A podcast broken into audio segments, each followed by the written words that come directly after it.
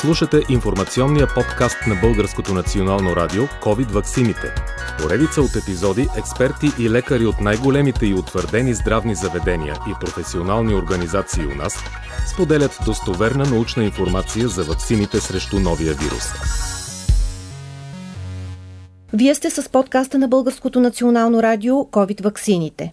Мои гости са Веска Събева, председател на Асоциацията на родителите на деца с епилепсия, Наталия Маева, председател на Националната пациентска организация, Иван Димитров, председател на управителния съвет на Федерация Български пациентски форум и доктор Валери Цеков, председател на Българското сдружение по иновативна медицина. Трябва ли да се въведе локдаун веднага заради големия брой случаи на починали, заради нарастващата заболеваемост от COVID-19, заради това, че делта варианта, както видяхме, е много по-заразен?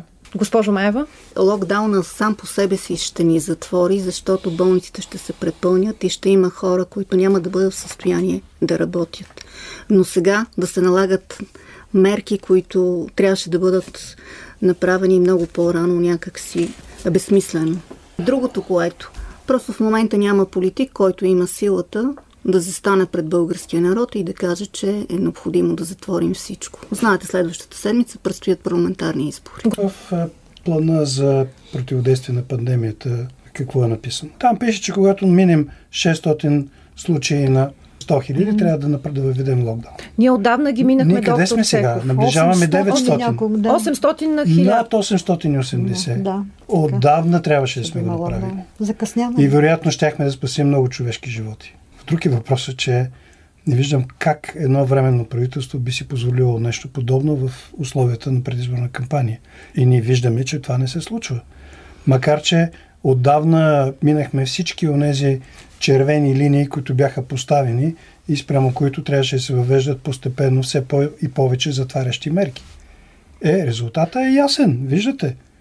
5000 души на ден се разболяват от последните 10 дена насам – и средно между 150 и 200 души на ден си отиват. 5000 са откритите официално обявени. Ма Според матиците са поне само, 15 000. Ние винаги говорим само за тези, които са официално регистрирани. То да. няма и как да бъде иначе. Но по този параметр ние надминахме отдавна всички най-черни сценарии, за които сме си говорили някога. Е, как, как, какво да стане да се въведат тези мерки? Какво рам... трябва да се случи? В рамките на седмица локдаун? Безсмислено е. Значи, Локдауна Димитров... трябва да бъде въвеждан, както се въвежда по правилата на епидемиологията. Това, се, това е време, в което трябва да се ограничат максимално контактите между големи групи хора, дори и на закрито, дори и на открито. Няма значение. Да. При тези нива ние трябва да ограничим контактите, масовите събирани и на открито. Трябва да имаме маски навсякъде, независимо дали сме на открито или на закрито. Трябва тези маски да се носят непрекъснато и трябва хората да се прибиват по домовете за поне две седмици. Ако искаме да пречупим тази тенденция до, до следващата седмица, вярвайте ми, най-вероятно ще минем 6000 случая на ден. А ще бъдем и в Най-вероятно ще приближим 300 души на ден загивани хора, защото болниците вече са припълнени и няма вече къде да бъдат прияти новите случаи. Да не говорим, че а, интензивните сектори издъхват вече, защото лекарите и колегите ми, които са там, сестрите и целият персонал е на ръба на физическото оцеляване. Как ще стане това след още две седмици? Как ще издържи системата? Къде е кислорода? Той ще почне да свършва също. Да, Какво ще е... правим, когато почнем да спираме кислорода в тия болници? А продължава да се говори да се върнат малките ученици след, след 8 ноември да се върнат в училище. Истината е, че ние за да направихме локдаун да направи България на 10 човека или 30. Точно така беше. Да. Така. И това беше локдаун.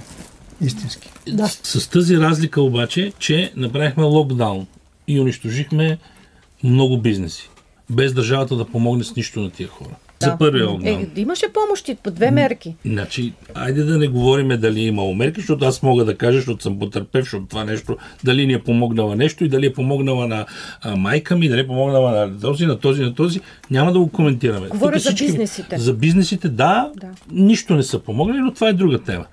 Видяхме как се прави локдаун в другите държави. По локдаун по два месеца, по три месеца. Държавите помагаха. Пак ще говорим за Италия, защото имам така сериозно наблюдение как дават, помагат с помощи, с ваучери, с храна, с 80% заплати. Дър, дър, дър. И хората стояха и унищожихме вирус, и го унищожиха вируса така, така, така, така. Какво се случи при нас? Затворихме за 30 човека, никой не помогна нищо, унищожихме бизнеса, хората започнаха да обедняват, започнаха да се страхуват и в един момент, когато трябваше да продължи локдауна, ние ги пуснахме по дискотеки, по барове, по плажове, къде ли не и какво ли не. Добре, господин Димитров, но в момента сме в още по-сериозно положение, Ни... както каза доктор Цеков. Сега да, да се въведе ли? Ми, вече е закъсняло. Вече е закъсняло, а и никой няма силата, не ми да не кажем, нали, там някакви други думи нецензурно, да направи нещо, защото всички знаем, че в момента ние не сме пациенти. Ние в момента сме избиратели. И ние, ако трябва да се направи, трябва да няма избори. Госпожо Събева, локдаун сега? Аз съм съгласна с всичко това, което казаха колегите и още веднъж потвърждавам своята теза, че трябваше да говорят с специалистите, а политиците да слушат. И когато специалистите кажат, че трябва да има локдаун, политика да каже да, съгласявам се и да не се интересува от това има ли избори или няма избори.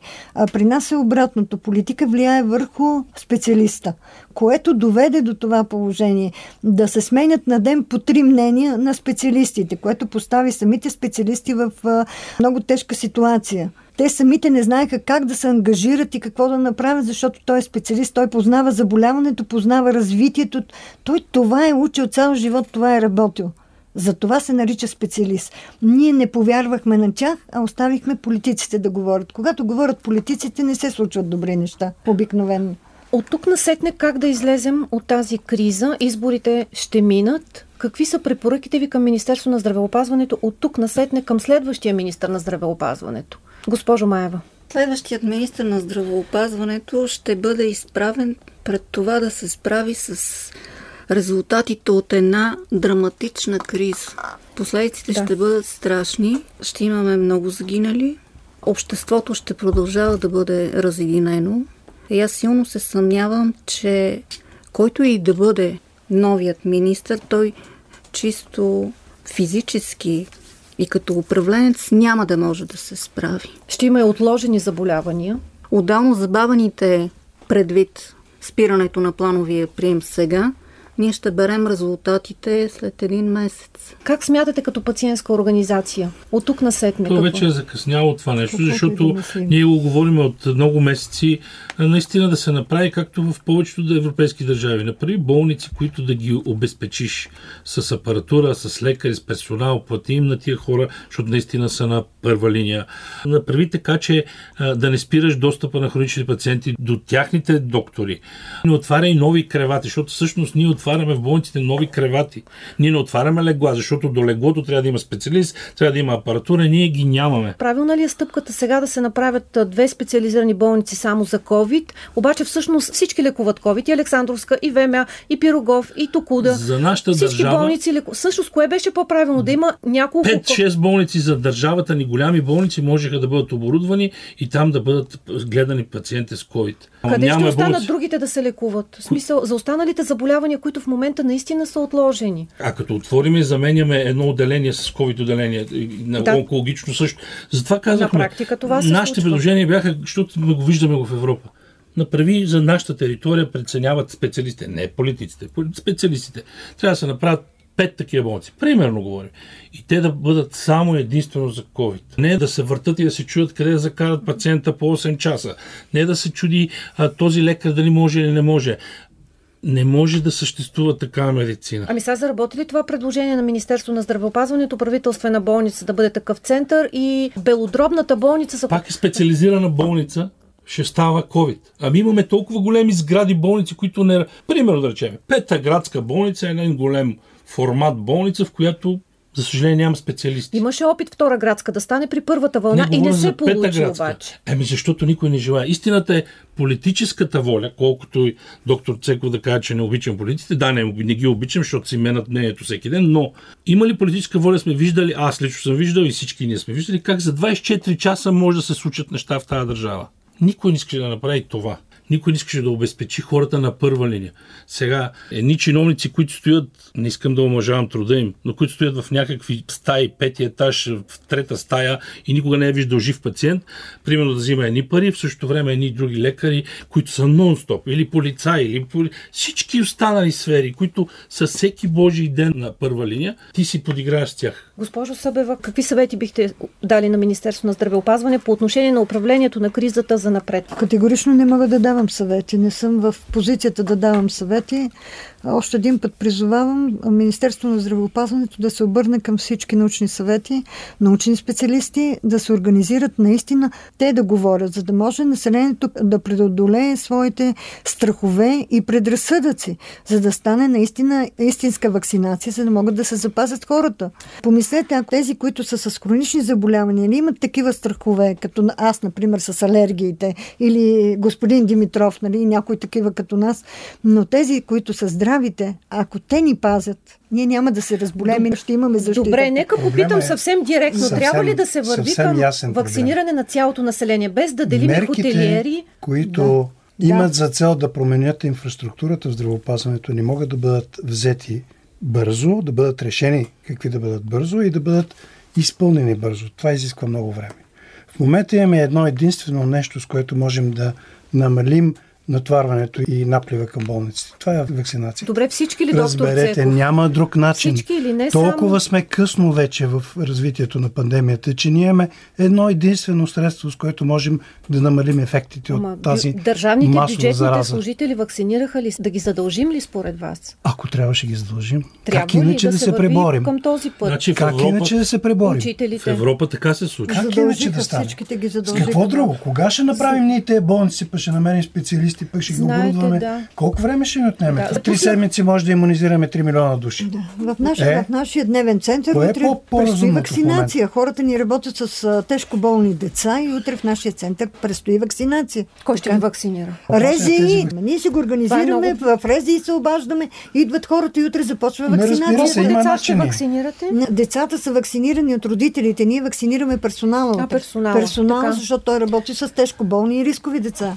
В Австрия, например, от 15 ноември е задължително хора, които работят на първа линия, държавна администрация, полицаи, градски транспорт, задължително да са вакцинирани, да имат зелен сертификат. Ако не носиш зеления си сертификат, глобата е 500 евро. Глобата за твоя работодател е 3500 евро.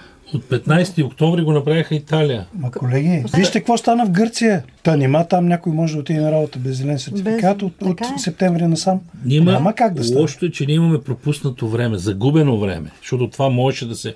дискутира от научните дружества, как се случи Точно и на политиците да им се каже. Здравеопазването се прави не от политици, а се прави от специалисти и те трябва да слушат. Лошото е, че това не се случва. Имахме първа, втора, трета вълна и какво като имате? От едната взехме ли си полука за втората, за третата и така. Да говорят тези, които разбират. Защото, за съжаление, видяхме всички политици разбират от, от медицина и последните години ни лекуват политиците, а не ни лекуват специалистите. Научните дружества в цял свят са водещите в овладяването на каквато и да е пандемия или каквато и да е ситуация. При нас водещото е да е жив и здрав политика български. Госпожо Маева? И нещо, което не бива да забравяме големия брой фалшиви сертификати. Да, има и такъв момент. Защото съм убедена, че може би в Европейския съюз ние сме рекордьор по това нещо. Е, ще. Може би Лекарския съюз и прокуратурата трябва да обмислят сериозни мерки и наказания за такива лекари, които пристъпват хипоткратовата клетва. И пак това няма да ни реши проблема. Дори да накажем няколко души, да. което ще стане много трудно, защото много трудно ще докажат кой точно е свършил тази работа, това пак няма да ни помогне. Ние имаме друг проблем. Тук проблема е. Да, ама никой да, да го реши това. Ние тук проблема имаме да го решим в рамките на следващите 2-3 седмици до края на тази година. Ако искаме да намалим броя на случаите и броя на смъртните случаи. Нямаме друго средство, разберете, каквото и да си говорим тук. Освен масова вакцинация нямаме. Няма как да стане. Нямаме лекарства, с които да лекуваме този вирус. Няма гарантирано лечение, което да знаем, че като приложим при пациента, той ще оздравее. Няма такова нещо. Не е както грипа. Не е както беше пандемията от птичи грип през 2009 година, когато имахме тамифлу и раленца. Тук в този случай ние нямаме друго. Е, какво да правим? Единият вариант е да намерим някакси магически начин тези болници да се умножат по две, леглата и, специалистите в тях да се умножат по две. Как ще стане това? Кажете ми, ако знаете. Няма Или да вакцинираме. Кое ви се вижда по-лесно и по-разумно? Ако правилно ви разбирам, и четиримата сте по-скоро за да се върви към една задължителна вакцинация. Ако се налага, защо се не? Налага, да. Какво друго спасение имаме? Повечето държави в Европейския съюз са така. За Какво достъп до работа трябва да имаш имаме? зелен сертификат. Да се върнат ли най-малките деца в училище от първи до четвърти клас? Първо, нека да мислим чисто практически. Следващата седмица има избори. Ще ги върнем за 4 дена ли тези деца? И след това ще ги оставим пак в къщи. По-добре да останат сега в къщи. Нека да мине този целият ужас с Изборите. тези избори, за да се успокоят политиците и всички тези политически страсти, които са напълно излишни, а трябва да бъдем смирени в този тежък момент. И трябва да мислим за ближния си и въобще за хората около нас. И въобще за общественото здраве. Пак повтарям, общественото здраве липсва като отговорност на българина. Доктор Цеков? Аз не бих пратил своите деца, ако са в тази възраст, разбира се, не би ги пратил на училище точно сега. Бих направил всичко възможно да ги оставя вкъщи, колкото, каквото и да ми струва това. Поне още две седмици? Поне още една седмица. Поне да видим дали ще стигнем някакво плато, дали ще има някакво причупване. Не вярвам това да стане в рамките на следващата седмица, но е по-добре да изчакаме още една седмица, отколкото да прибързаме. Господин Димитров? Крайна сметка, наистина трябва да се произнесат специалисти, включително и психолозите дали трябва да случи, защото каквото и да говорим, малките деца биват усъкътявани чисто емоционално от това да са тук, па деска са тук, пък утре се връщат, па не знам си какво, но в крайна сметка трябва разума да наделее.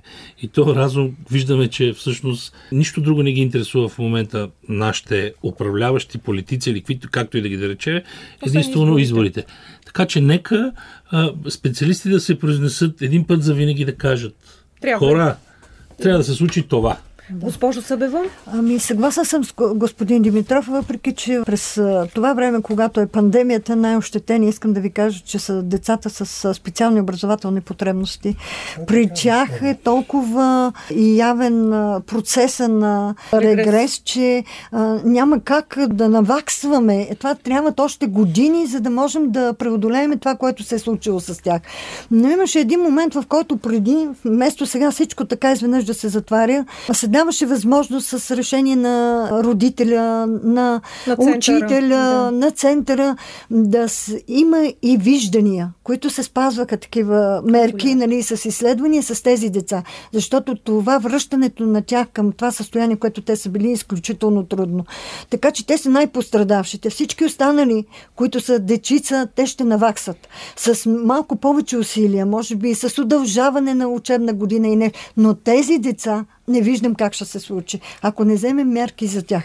А я си представете какво биха изпитали родителите при вида на едно 8 годишно дете, което се разболява от COVID и има нужда от болнично лечение. В момента 100 деца са в болница. Кажете ми какво да. биха изпитали те и къде биха успели да намерят подходяща помощ в този тежък момент, при положение, че болниците са притъпкани. Как да избегнем този риск? Така е. Родители споделят, между другото, за деца с COVID, които в момента се лекуват, че освен тежестта на заболяването, децата проявяват точно такива психични проблеми. Да, вече е ясно, че той засяга повече децата в сравнение с предишните варианти на SARS-CoV-2 вируса. То е ясно, вече всички знаем това. Имаме вече и загинали деца от е, този вирус. Но дори да не се стигне до такъв фатален край, едно заболяване на такова дете, което изисква болнично лечение при тази ситуация в болницата, не знаете какво означава това за родителите. И как биха те стигнали на време до такова болнично лечение, че при положение, че болниците са притъпкани. Вакциниране на децата? Ами започна се в света вече. Да. Китай даже започнаха от 4 годишна 3 годишни. 3 годишни. Китай може и преди да се роди не бият. Това е друга, не говорим беше, че производителите на вакцини трябваше да определят дозата за деца, която е достатъчно голяма, за да предизвика имунен отговор. Това беше трудното, но мисля, че вече голяма част от тези проучвания вече са към финала си и съвсем скоро очакваме. В Штатите вече го приеха това. С Pfizer приеха. Pfizer. Модерната първа, но ние чакаме все пак в България решението на ЕМА, на Европейската агенция. Госпожо Маева? Нещо, което пропуска Министерството и здравноосигурителната каса клиничната пътека за преболедували COVID, какво се случва с нея? Къде е рехабилитацията за тези пациенти? Защото в Австрия а, пациенти, които са прекарали тежко COVID, имат право на рехабилитация в рамките на един месец в специални санаториуми в Алпите за да, да се учат да правят дихателни упражнения. И с тях работят също така психолози. Истината е, че след covid пациента в общи линии, но, но много малко от пациентите им се казва какво трябва да прави пост-ковид. И много от хората, за съжаление, вече имаме познати, близки, които си отидоха за това, че не продължиха да се лекуват по правилния начин, би... след като излезат. А ще дойде една друга вълна, която ще е психологичната вълна. Срива след всичкото това, хора, които са излекувани, са в страхотни параметри, не искаха да си тръгват от болницата. Не искаха да си тръгват от болницата. Страх.